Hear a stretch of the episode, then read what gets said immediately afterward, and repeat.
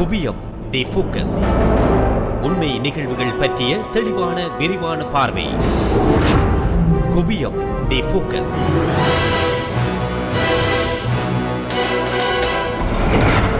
கால மாற்றத்தில் உள்ளூர் உலக அரங்கில் இடம்பெறுகின்ற சமூக மட்டத்தில் தாக்கத்தை ஏற்படுத்தக்கூடிய சம்பவங்கள் நிகழ்வுகள் குறித்து எமக்கு கிடைக்கப்பெற்ற பல்கோண செய்திகள் தகவல்களை தெரிவுபடாமல் உங்கள் கவனத்துக்கு கொண்டு வருவதே குவியம். சமூக அரசியல் அறிவியல் விஞ்ஞானம் என பல்கோண பார்வை கொண்டதாக அமைகின்ற இந்நிகழ்ச்சி பல்துறைகளில் ஏற்படுகின்ற மாற்றங்களை கருத்துக்கள் ஆதாரங்களை மேற்கோள் காட்டி உங்கள் முன் சமர்ப்பிக்கிறது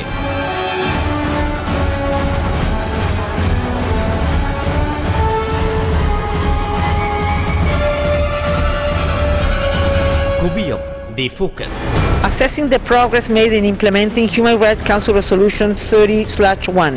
I regret that the new government has announced a very different approach to the commitments previously made in the resolution which risks setting back efforts to advance reconciliation, accountability and human rights.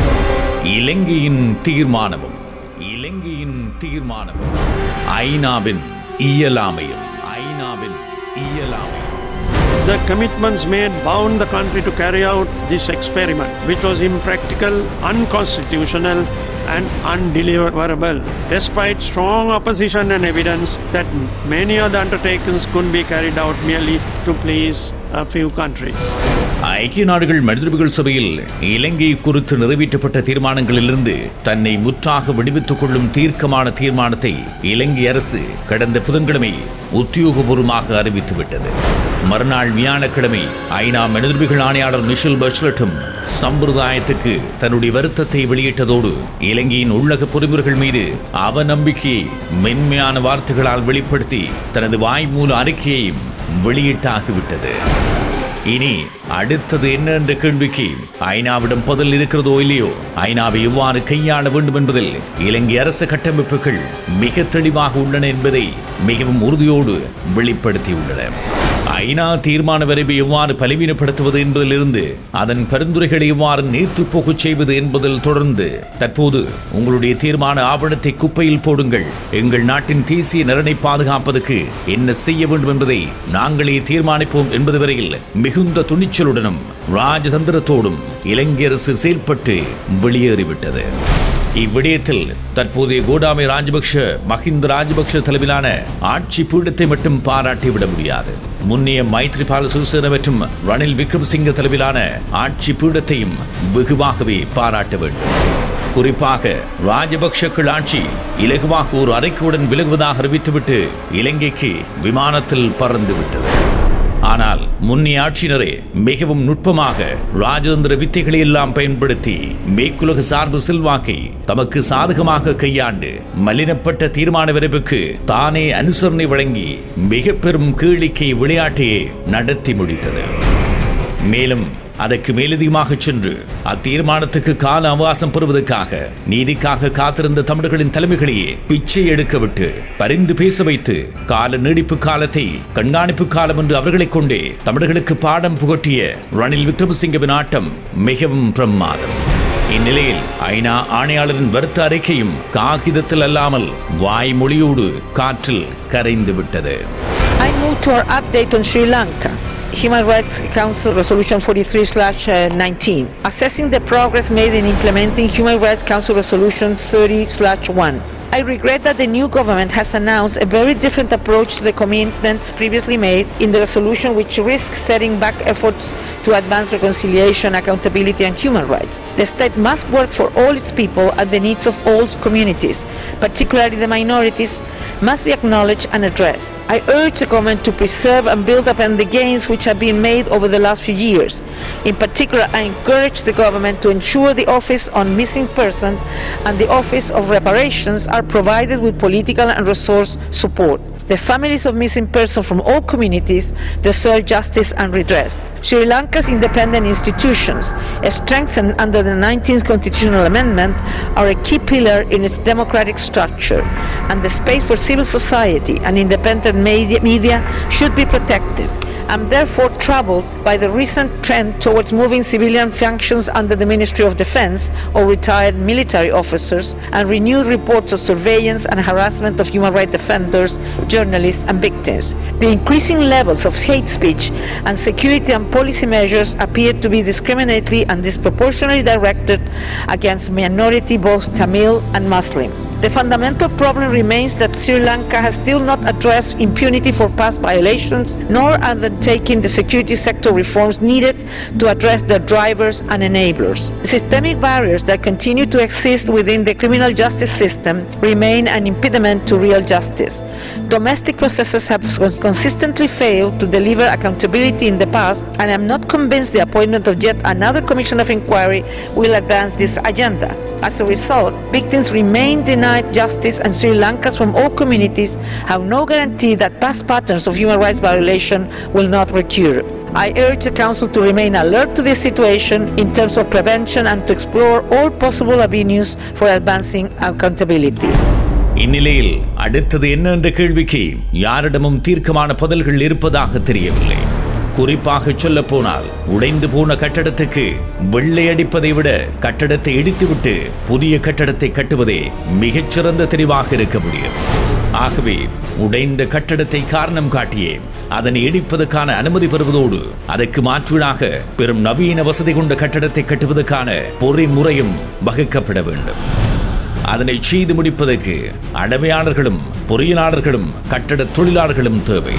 அவ்வாறுதான் முடங்கி போன ஐநா தீர்மானத்தை காரணம் காட்டி அதற்கு மாற்றாக வினைத்திறன் கொண்ட பொறிமுறை ஒன்றை கட்டமைத்து தமிழர்களுக்கான பொறுப்பு கூறலையும் நீதியையும் பெறுவதற்கு வழிசமைக்க நீண்ட வேலை திட்டங்களும் சட்ட நுணுக்கங்களோடு கூடிய ராஜதந்திரம் மற்றும் சாணக்கிய வேலைப்பாடுகளும் அவசியம். ஐநா மெதுர்வை சபை நாற்பத்தி ஏழு நாடுகள் கூடி பேசுகின்ற ஒரு வெற்றி கோது மட்டுமே என்பதை பறைசாற்றுவதற்கும் இவ்வாறான சந்தர்ப்பங்கள் நுட்பமாக பயன்படுத்தப்பட வேண்டும். இலங்கை அரசும் ஐநா மெதுர்வை அதற்கு துணை போன அத்தனை பக்கவாத்தியங்களும் தமிழர்களுக்கு மீண்டும் மீண்டும் துரோகம் அளித்து விட்டார்கள் என்ற கோஷம் இத்தனைக்கும் வானை பிளந்திருக்க வேண்டும். ஆனால் அதற்கான அதிர்வுகள் நிலத்திலும் புலத்திலும் இதுவரை கேட்கவில்லை. சம்பிரதாய அறிக்கைகளோடும் தேர்தல் அரசியலுக்கான அறிக்கைகளோடும் ஐநாவை கடந்து பயணிக்கின்றன தமிழர்களின் சுருங்கி போன அபிலாஷைகளும் நீதிக்கான வேட்கையும். இந்நிலையில்தான் சிங்களம் சிங்கமாக ஐநாவில் கர்ஜித்துவிட்டு புன்னகையோடு புறப்பட்டிருக்கிறது Mr. President, the previous government in July 2015 jettisoned this homegrown reconciliation process which was bearing fruit. In an unprecedented move in the annals of the Human Rights Council and contrary to Sri Lanka's stance on the country-specific resolutions, the government at that time co-sponsored UNHRC Resolution 30-1 on Sri Lanka. Previous government violated all democratic principles of governance. It declared support for the resolution even before the draft text was presented. It sought no cabinet approval to bind the country to deliver the dictates of an international body. There was no reference to parliament on the process, undertaking and repercussions of such co-sponsorship. More importantly, the resolution itself included provisions which are undeliverable due to its inherent illegality, being in the violation of the Constitution, the supreme law of the country. It also overruled reservations expressed by professionals, diplomats, academia, media, and the general public. The then President Maitripala Sirisena also stated that he was not consulted on this matter. It remains to date a uh, blot on the sovereignty and the dignity of the people of Sri Lanka. The commitments made bound the country to carry out this experiment, which was impractical, unconstitutional, and undeliverable, despite strong opposition and evidence that many of the undertakings couldn't be carried out merely to please a few countries. இந்நிலையில் இலங்கை தீவில் தமிழர்களின் சமகாலம் என்பது இரண்டாயிரத்தி ஒன்பதில் முப்பது நாடுகள் சேர்ந்து கும்மிய போது கைவிடப்பட்ட ஒரு இனக்குழுமமாக எவ்வாறு தமிழினம் மங்கலாய்த்ததோ அதற்கு நிகராகவே நாற்பத்தி ஏழு நாடுகளால் நீதி மறுக்கப்பட்டு தமிழர்கள் ஒரு நலிந்து போன குடிகள் என்பதை உலகம் சொல்லாமல் சொல்லியிருக்கிறது. ஒருவேளை இனி அமெரிக்கா பார்த்துக் கொள்ளும் இந்தியா பார்த்துக் கொள்ளும் என்று தமிழர்கள் மனசுக்குள் சமாதானம் சொல்லிக் கொள்ளலாம். ஆனால் இவர்களெல்லாம் பார்த்து கொள்ளும் அளவுக்கு தமிழர்களும் தலைமைகளும் இருவரையில் என்ன செய்தார்கள் என்ற கேள்விக்கு வெறுப்பு வெறுப்பு சார்பு நிலைகளை கடந்த தூய்மையான மீளாய்வு தேவை.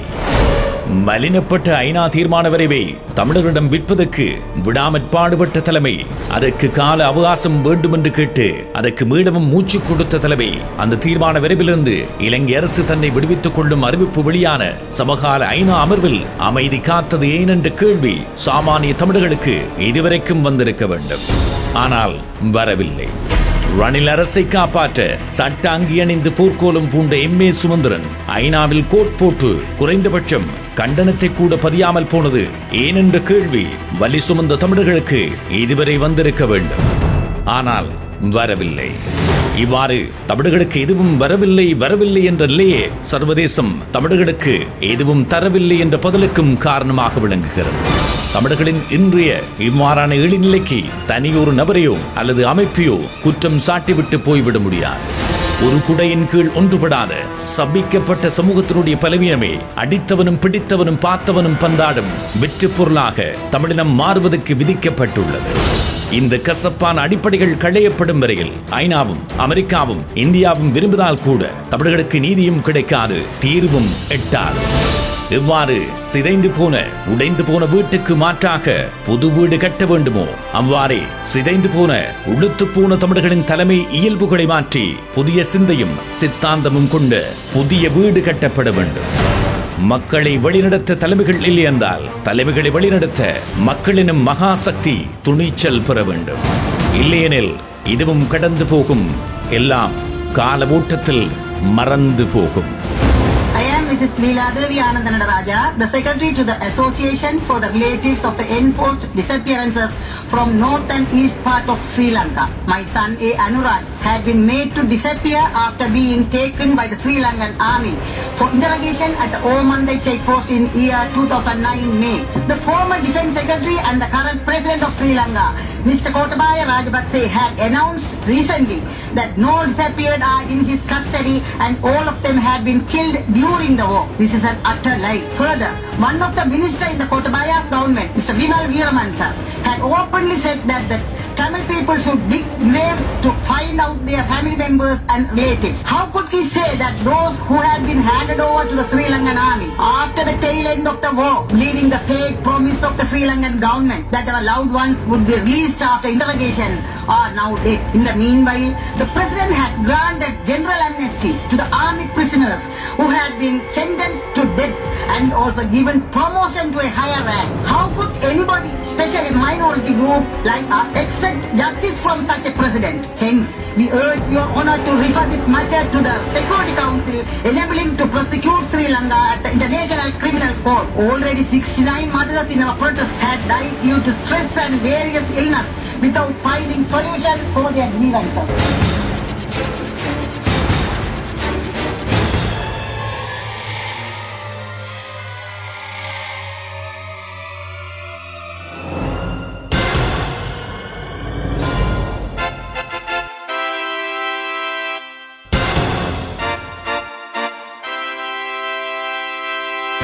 நேர்கள் இதுவரை கேட்டது குவியம் தி ஃபோக்கஸ் எழுத்துருவாக்கம் மற்றும் குரல் வடிவம் உதயன் எஸ் பிள்ளை.